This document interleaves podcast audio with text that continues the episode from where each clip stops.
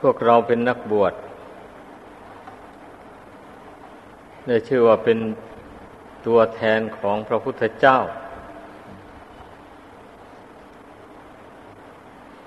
พร้อมใจการศึกษาเราเรียนธรรมวินัย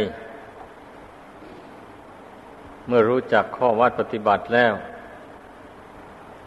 ก็ลงมือปฏิบัติฝึกหัดตนไป เอาชนะกิเลสหยาบหยาบไปก่อนเบื้องต้นนะการปฏิบัติเบื้องต้นนี่ มันจะต้องได้ออกแรงมาก สมควรทีเดียวอะเพราะกิเลสมันหยาบ ถ้าไม่ออกแรง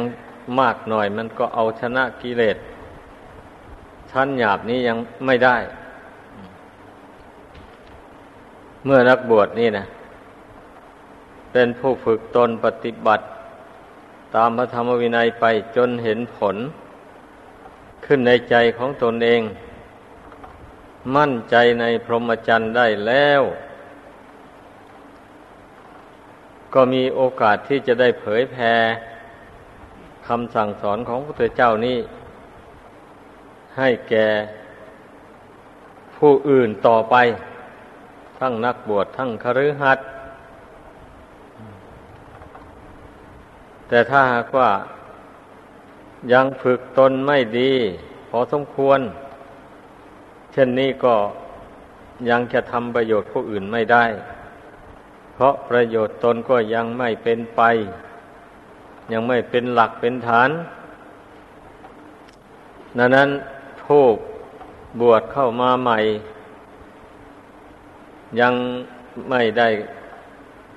พันษา สิบขึ้นไป ได้ชื่อว่ายังอยู่ใน จัดว่าเป็นผู้ยังใหม่อยู่แต่พันษาหนึ่งถึงพันษาห้า อันนี้ต้องถือนิสัยอยู่กับอุปชาอาจารย์ ฝึกปรือ อยู่ใกล้ชิดกับอุปชาอาจารย์ แล้วก็ทั้งศึกษาเราเรียน ทำเรียนวินัย ให้รู้ แล้วก็ท่องปฏิโมกจำให้ได้ส่วนระยะห้าปีเนี่ย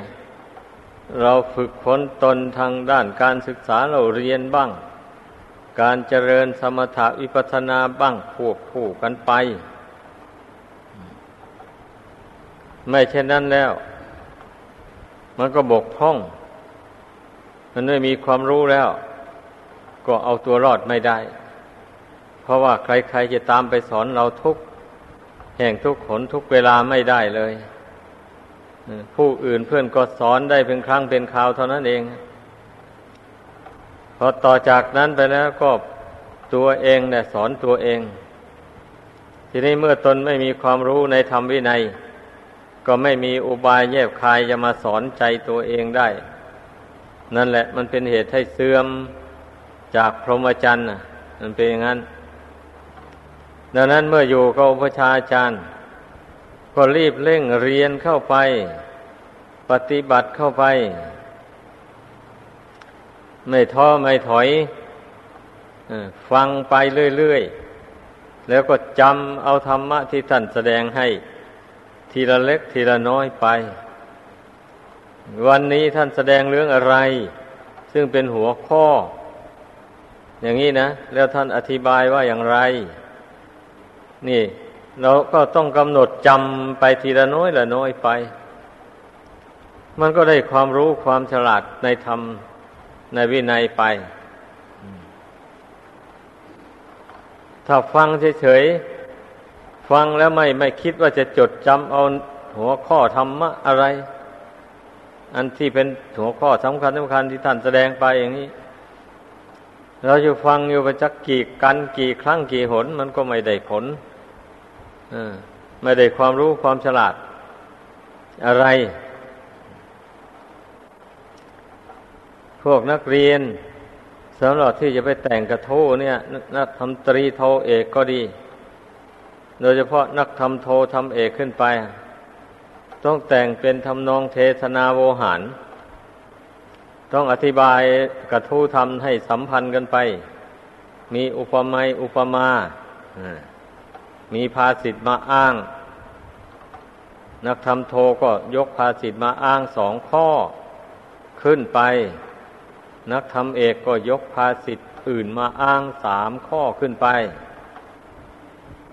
นักธรรมตรีก็ยกภาษิต มาอ้างหนึ่งข้อ นั่นแหละ เมื่อผู้ใดฟังธรรมะ บ่อยๆเข้าไป ถ้าฟังเป็น จับเอาใจความได้ เอาไปนึกคิดตรึกตองพิจารณา ให้เข้าใจความหมายแห่งธรรมะที่ท่านแสดงไป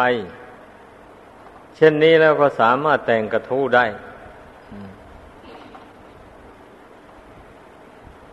เพราะฉะนั้น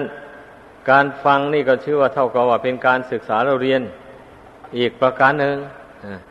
นอกจากเขียนนอกจากอ่าน แล้วก็ฟังอีกประกอบเข้าด้วย เป็นอย่างนั้น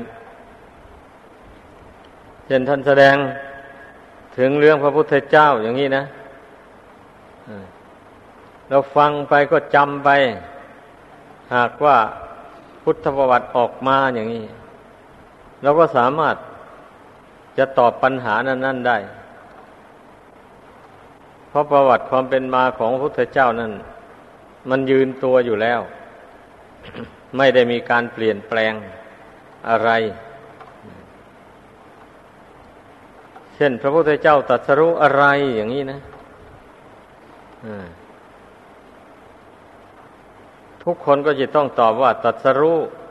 อริยสัจธรรมทั้งสี่แต่นั้นก็ยังไม่ถูกโดยสมบูรณ์นั่นก็ต้องตอบว่าตัดสรู้ในยานทั้งสามคือปุเพนิวาสานุสติยานจุตูปปาตยานอาสวัคยายาน แล้วก็จบลงด้วยการรู้แจ้งในอริยสัจธรรมทั้งสี่ถ้าตอบอย่างนี้มันก็ถูกบริบูรณ์ดีเลย มันเป็นอย่างนั้น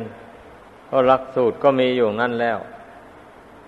ก็เมื่อพระองค์ตัดสรุปทีแรกนะ พระองค์ก็ตัดสรุปในยานสามนั่นแหละ เมื่ออาสวัคยานบางเกิดขึ้นแล้ว ก็ทรงรู้แจ้งในอริยสัจธรรมทั้งสี่โดยสมบูรณ์เป็นอย่างนั้น ถ้าถ้ายังอาสวัคยายานยังไม่เกิด อริยสัจธรรมทั้งสี่ก็ยังไม่แจ่มแจ้งเต็มที่นั่นแหละให้ต้องเข้าใจ ในพุทธประวัตินี่ เมื่อเราศึกษาไปฟังไป พิจารณาไป มันก็จะเป็นเครื่องสนับสนุนศรัทธา ความเชื่อความเลื่อมใสของเราให้แรงกล้าขึ้นไปโดยลำดับ โดยที่เรามานึกว่า พระพุทธเจ้านั้นทีแรกพระองค์ก็เป็นคนธรรมดานี่แหละคนธรรมดาทุดเหมือนกับคนทั่วไป ทีนี้พอว่าพระองค์ปรารถนา เป็นพระพุทธเจ้าแล้ว พระองค์ก็ตั้งใจทำกุศลคุณงามความดีไป ไม่ท้อไม่ถอย บางชาติก็ออกบวชเป็นพระภิกษุในพุทธศาสนาของพระพุทธเจ้าพระองค์ใดพระองค์หนึ่งแต่ท่านบวชแล้วท่านก็ไม่มีศึกเลย อยู่ไปจนตลอดชีวิต ในประวัติกล่าวว่าตอนครั้งศาสนา พระพุทธเจ้ากัสปะนี่ พระองค์เกิดในตระกูลพราหมณ์ มิจฉาทิฏฐิพราหมณ์เหล่านั้นนับถือรัศาสนาพราหมณ์ ไม่เลื่อมใสในพุทธศาสนา แต่บังเอิญ ผู้เป็นบุตรเนี่ย ได้นามว่าธรรมปาระ เจริญไว้ใหญ่โตมากก็ไปได้ พื่อนคนหนึ่ง ที่เป็นอุบาสกได้บรรลุอนาคามีในครั้งนั้นน่ะ ได้ไปผูกมิตรกับอุบาสกอนาคามีคนนั้น บัดนี้อุบาสกคนนั้นก็พยายามชักจูงสหายของตนที่จะให้เข้าไปเฝ้าพระพุทธเจ้า ทีแรกเพื่อนก็ไม่ยอมไปเลย วันที่จะไปจริงๆเอาลงอาบน้ำด้วยกัน แล้วอุบาสกนี่ก็ชักชวน ทีแรก ชักชวนด้วยปากเปล่าไม่ไป เอาจับแขน จับแขนชักชวนก็ไม่ยอมไปบัดนี้ก็จับผมเปีย พอจับผมเปียก็นึกขึ้นมาได้ว่าแม่เรื่องนี้ดูท่าจะสำคัญมาก เพราะว่าใครๆนั้นไม่ยอมไม่สามารถจะมาจับผมเปียเราได้เลย เพราะเขาถือกันมากนี่พวกพราหมณ์แต่เพื่อนของเราคนนี้นะมันสามารถมาจับผมเปียเราอย่างนี้นี่ ดูถ้าเรื่องนี้จะต้องเป็นเรื่องสำคัญแน่ เพื่อนถึงได้ลงมืออย่างนี้ก็จึงได้ตกลงว่าไปไปเฝ้าพระพุทธเจ้า เมื่อไปถึงแล้ว พระพุทธเจ้าทรงแสดงธรรมให้ฟัง ก็คงจะทรงแสดงให้เหมาะสมกับอุปนิสัยวาสนานั่นแหละ ก็ได้ศรัทธาเลื่อมใสทันทีเลย เมื่อมีศรัทธาเลื่อมใสแล้วก็ขอบวชเลย พระองค์ก็บวชให้พอบวชให้แล้ว ก็ได้ศึกษาเราเรียน พระธรรมวินัยจบพระไกรปิฎกแล้วก็สั่งสอนสานุสิทธิ์ ให้ศึกษาเราเรียนสืบต่อกันไป คนสมัยนั้นอายุสองหมื่นปี เป็นอายุไขนั้นในชาตินั้นแหละพระองค์ได้เผยแผ่พระธรรมวินัยคำสอนของพระพุทธเจ้า ให้แก่ประชาชน ทั้งนักบวชทั้งคือหัดมากมายอ่าก็เพราะว่าได้ปรารถนาเป็นพระพุทธเจ้านี่ ถึงออกบวชอย่างไรก็ไม่สำเร็จมรรคผลนิพพานได้ในชาตินั้น มันขาความปรารถนา นี่แหละ ให้พากันพิจารณาเอาฟังเอา อันพระโพธิสัตว์ที่ท่านสร้างบารมีมาในสงสารนี่นะ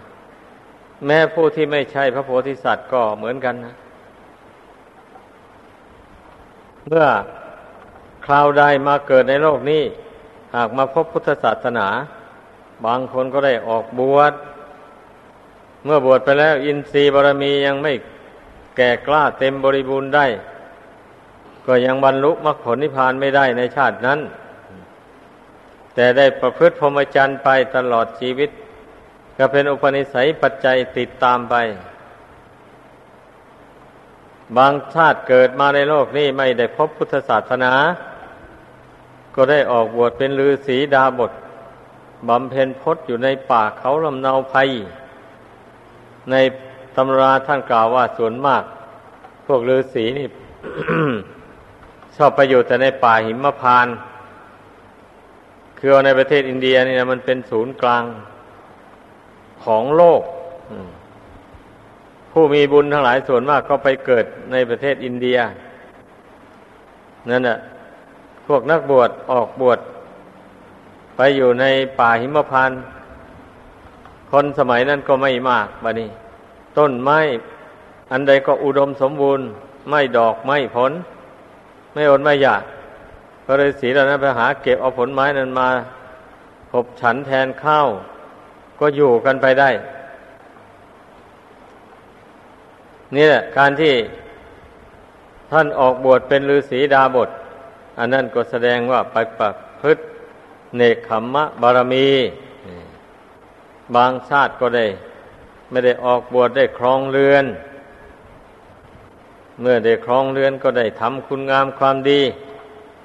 ไปตามกำลังความสามารถ อันชีวิตของคนเราที่เป็นมาในสงสารน่ะ มันเป็นอย่างนี้แหละ มันสุดแล้วตั้งแต่กรรม ที่ตนทำลงไว้นั้นมันจะแต่งไปอย่างไรอะผู้ใดทำกรรมอันใด กรรมนั้นก็ตามตกแต่งให้อย่างนั้นไป ตามความชอบใจของผู้นั้น มันหนีกรรมไปไม่พ้นคนเรานะ่ะอ้าวผู้ที่ชอบอยากจะเป็นพระพุทธเจ้าอย่างนี้ สร้างบุญบารรมีไป เมื่อบุญบารมีมันเต็มบริบูรณ์แล้วก็ได้ตัดสรู้เป็นพระพุทธเจ้าขึ้นมา แต่เมื่อพระบารมียังไม่เต็ม ก็ยังไม่ได้ตัดสรู้ก็ต้องสร้างบารรมีเรื่อยไป ผู้ไม่ได้ปรารถนาเป็นพระพุทธเจ้า ก็อย่างที่ว่ามาแล้วนั่นแหละ ก็ได้ทำบุญให้ทานรักษาศีลไป ฟังธรรมไป แต่บางชาตินะเกิดมาไม่ได้พบพุทธศาสนา ก็อาจจะหลงนับถือเทวดาอินพรหมไปตามความนิยมของคนสมัยนั้นแหละ เพราะฉะนั้นเราจะเห็นได้ในปัจจุบันนี้เนี่ยพอมีผู้เอาศาสนาพราหมณ์มาเผยแผ่เท่านั้นนะคนไทยเรานี่ก็พากันนับถือไปเลย นี่แสดงว่า การท่องเที่ยวมาในสงสาร แต่ชาติหนหลังนั่นนะก็เคยนับถือศาสนาพราหมณ์นี่มา เคยทำพิธีบวงสรวงอ้อนวอนสิ่งศักดิ์สิทธิ์ต่างๆให้มารับบวงสรวง แล้วก็ขอให้อยู่เย็นเป็นสุข ขอให้มีมีลาบสักการะมากมายอะไรว่ากันไป นิสัยอันนั้นมันติดตามมานะ ราะฉะนั้น มันถึงได้หลงไหลนับถือกัน จนถึงในปัจจุบันชาตินี้ พ่อค้าหัวใสมันก็สร้างศาลเจ้าทำอย่างสวยงาม เอาตั้งไว้ขายให้ผู้ที่นับถือลัทธิศาสนาพราหมณ์นี่แหละ ซื้อเอาไปตั้งไว้ในบ้านเจ้าของ อันหมู่นี้นะ มันเมื่อเวลาอินทรีย์บารมียังไม่แก่กล้า ปัญญายังอ่อนอยู่มันก็เลยต้องถือไปทุกอย่าง เจออันใดก็ถืออันนั้น เอาเกิดมาพบพุทธศาสนา บ้าง ศาสนาพราหมณ์บ้างปนกันก็นับถือทั้งสองอย่างนั้นไปอย่างนี้แหละ ลองสังเกตดูคนเรานะ คราวนี้เมื่อผู้ใด ได้มาศึกษาสดับตรับฟังคำสอนของพระพุทธเจ้า โดยที่ท่านย้ำถึงเรื่องกรรมเรื่องผลของกรรมนี่ ผู้ฟังเข้าไปแล้วพิจารณาเห็นชอบตามแล้ว เออว่าสัตว์ทั้งหลายนี่มีกรรมเป็นของตนนะผู้ใดทำกรรมอันใดต้องได้รับผลแห่งกรรมอันนั้น เรื่องความสุขความทุกข์ไม่มีใครหยิบยกเอามาให้ใครได้ มันเกิดจากผลแห่งความดีหรือความชั่ว แต่ละบุคคลทำเอามาต่างหากมันมาเห็นแจ้งขึ้นในใจอย่างนี้แล้ว ผู้นั้นก็เว้นได้เลยแบบนี้นะเว้นลัทธิอื่นศาสนาอื่นแล้ว ไม่แล้วเพราะมองเห็นแล้วว่าเป็นไปไม่ได้ อันที่ว่าชีวิตนี่มันเนื่องอยู่ด้วยผู้อื่นนี่นะอาศัยผู้อื่นรักษาดูแลให้ หรือว่าสิ่งศักดิ์สิทธิ์อื่นมาช่วยรักษาดูแลให้หมูนี่ไม่มีพระพุทธเจ้าตรัสรู้แจ้งแทงตลอดแล้ว พระองค์ไม่ได้ทรงแสดงว่าชีวิตของคนเรามีนี่มีเทวดามารักษา เท่านั้นตนเท่านี้องค์ว่าอย่างนี้นะไม่มีในตำราเลย แต่ว่าตำราพราหมณ์นะเขามีเนี่ยไออย่างเช่นว่า นี่แหละเรื่องเอาศาสนาพราหมณ์มาปนกับศาสนาพุทธเช่นอย่างเรื่องหล่อพระประจำวันหมู่นี้นะ เอาวันอาทิตย์ พระประจำวันนั้นมีรูปร่างอย่างนั้น วันจันทร์พระประจำวันอย่างนั้น อะไรมันก็เอามาบวกกับศาสนาพราหมณ์เข้าไปอ้าวคนไทยเราก็เชื่อไปบูชาเอามา อย่างนี้แหละ เช่น พระห้ามญาติ พระปางลีลาบ้าง พระ สะดุ้งมารบ้างอะไรหลาย จนว่าครบแหละ จนครบปีวันเกิดของคน วันอาทิตย์จนถึงวันเสาร์นู่น แต่แท้ที่จริงแล้ว ในในพุทธศาสนานี่พระพุทธเจ้าไม่ทรงแสดงไว้เลย แต่คนก็ไปเชื่องมงายกันนะไปเชื่อจากตำราพราหมณ์เอามาแทรกพุทธศาสนาเข้าไปหมู่นี้นะนั่นนะสมควรศึกษาให้รู้ให้เข้าใจ อันพระพุทธรูปนี่หล่อขึ้นไว้สำหรับเป็นที่กราบที่ไหว้ที่สักการบูชา แทนองค์สมเด็จพระสัมมาสัมพุทธเจ้า เพียงเท่านั้นเองนะ ไม่ได้หมายเป็นอย่างอื่นเลย ราะในฐานะที่เราเรานับถือพระพุทธเจ้า ผู้ประเสริฐในโลกเนี่ย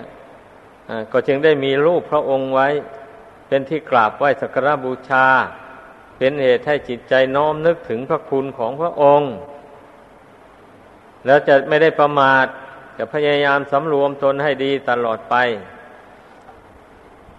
ถ้าเพียงได้แค่ เห็นรูปเขาแล้วก็ไปกราบไปไหว้เท่านั้น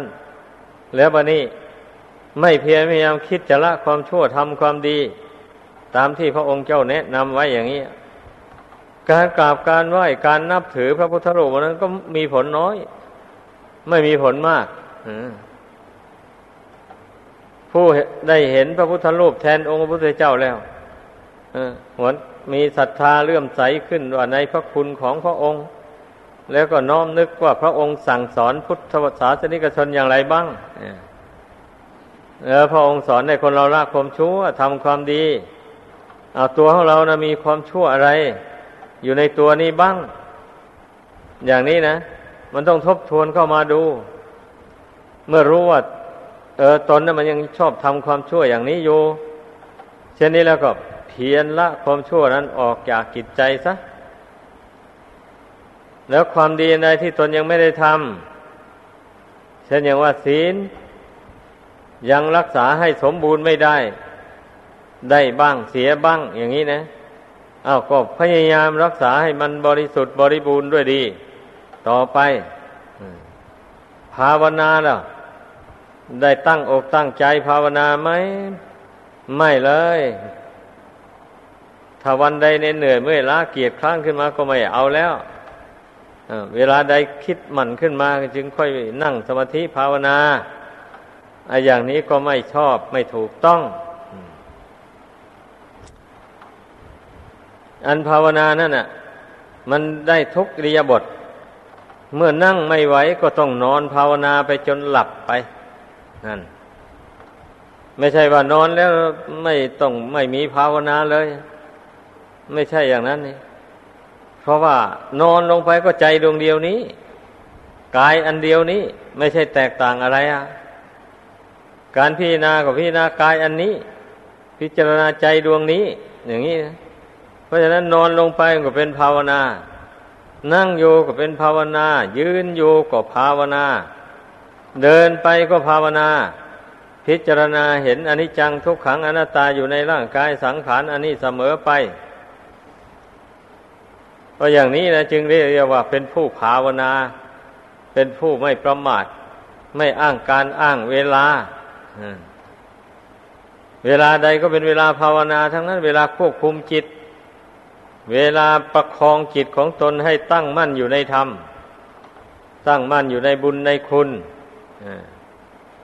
เวลาใดก็เป็นเวลาที่เราพิจารณาให้รู้เท่าสังขารทั้งปวง ว่ามีความเกิดขึ้นแล้วแตกดับไปเป็นธรรมดาอยู่อย่างนั้น เป็นอากาลิโกนี่นะความรู้ความเห็นอย่างนี้นะ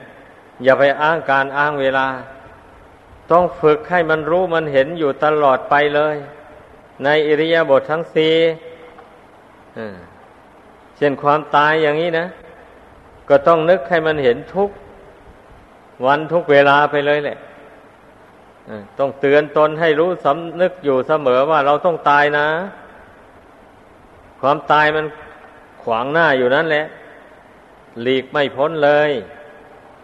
นี่อย่าประมาทก็แล้วกัน ไม่ทราบมันจะตายเวลาไหน ถ้าต้องเตือนตนอยู่นี่บ่อย ๆ เข้าไปแล้ว มันก็มันก็สำรวมจิตได้แล้ววันนี้เมื่อมานึกถึงว่า ก็เมื่อเมื่อเราจะตายจากโรคอันนี้ไปอยู่แล้วนะ แล้วทำไมจะมามัวเมาผูกพันอยู่กับโลกอันนี้ ผูกพันแล้วเอาไปด้วยได้เหรอไม่ไม่ได้เอาอะไรติดตัวไปน้อยหนึ่งก็ไม่ได้ เอาอะไรเราติดไปแบบนี้อ้าวบุญกับบาปแล้วหรือว่ากิเลสที่ยังละไม่หมดนั่นแหละมันติดตัวไปอะนั่น ต้องเข้าใจอย่างนั้น ผู้ใดทำบุญมาก บุญนั้นมันก็ให้ผลก่อน บุญก็มารองรับเอา เมื่อเวลาจิตออกจากร่างอันนี้ไป ผู้ใดทำบาปมากกว่าบุญ บาปมันก็มีอิทธิพลมารองรับเอาดวงจิตนี้ไปเสวยทุกข์อยู่ในนรกอบายภูมิบุญนั้นค่อยให้ผลในภายหลัง หลังจากบาปให้ผลหมดสิ้นลงไปเมื่อใด บุญนั้นก็ให้ผลต่อภายหลังมันก็มีแต่เท่านี้แหละที่ติดตามคนเราไปนะ แต่ท่านผู้สิ้นอาสวะกิเลสแล้ว ไม่มีปัญหาอะไรนั่นนะ ไม่มีอะไรติดตามสักหน่อยเดียวอมีแต่ความบริสุทธิ์อย่างเดียวเท่านั้นแหละ เป็นหนึ่งไม่มีสองเลย ท่านว่านิพพาน แต่ถ้ายังมีชีวิตอยู่ ท่านก็ว่า เป็นผู้มีจิตบริสุทธิ์จากอาสวะกิเลสทั้งหลาย แต่ถ้าหมดอายุสังขารลงไปแล้ว ท่านก็ว่าท่าน ผู้นั้นนิพพานแล้ว แปลว่าดับ ดับอะไรกิเลสตัณหา อันเป็นเหตุให้เที่ยวเกิดเที่ยวตายไปในสงสารมันดับหมด มันไม่มีเชื้อเหลืออยู่เลยอย่างนี้แหละเมื่อกิเลสตัณหาอวิชชาต่าง ๆ นี่มันดับจากจิตหมดแล้ว จิตนี้ไม่มีเหตุปัจจัยที่จะนำไปเกิดอีก ก็นิพพาน ท่านก็วัญญัติว่านิพพาน นั่นแหละ แต่แท้ที่จริงแล้วก็คือดวงจิตดวงนั้นแหละนิพพานน่ะ ดวงจิตดวงนั้นน่ะหยุดไม่ท่องเที่ยวไปเกิดที่ไหน ท่านก็เลยบัญญัติว่าพระนิพพาน นี้แหละให้พากันเข้าใจ ให้มันแจ่มแจ้ง ถ้าถ้าจิตตรงนี้ยังยึดถือกิเลสตัณหาอาวิชชาอะไรอยู่อย่างนี้นะตัณหาอาวิชชาเหล่านี้นะก็พาดวงจิตนี้ไปหาที่เกิด ในภพนั้นนั้นในชาตินั้นนั้นต่อไป นี่เป็นอย่างนี้ เพราะฉะนั้นเมื่อได้ยินได้ฟังเหตุผลเรื่องชีวิต ดังแสดงให้ฟังมานี้แล้วเมื่อผู้ใดเบื่อทุกข์ภายในสงสารแล้วก็พยายามละกิเลสตัณหาอาวิชชานี่ให้มันน้อยไปหมดไปหมดไป โดยลำดับแล้วเราก็จะพ้นทุกข์ถึงพระนิพพานในวันหนึ่งข้างหน้า ให้ได้ดังแสดงมา ขอจบลงเพียงเท่านี้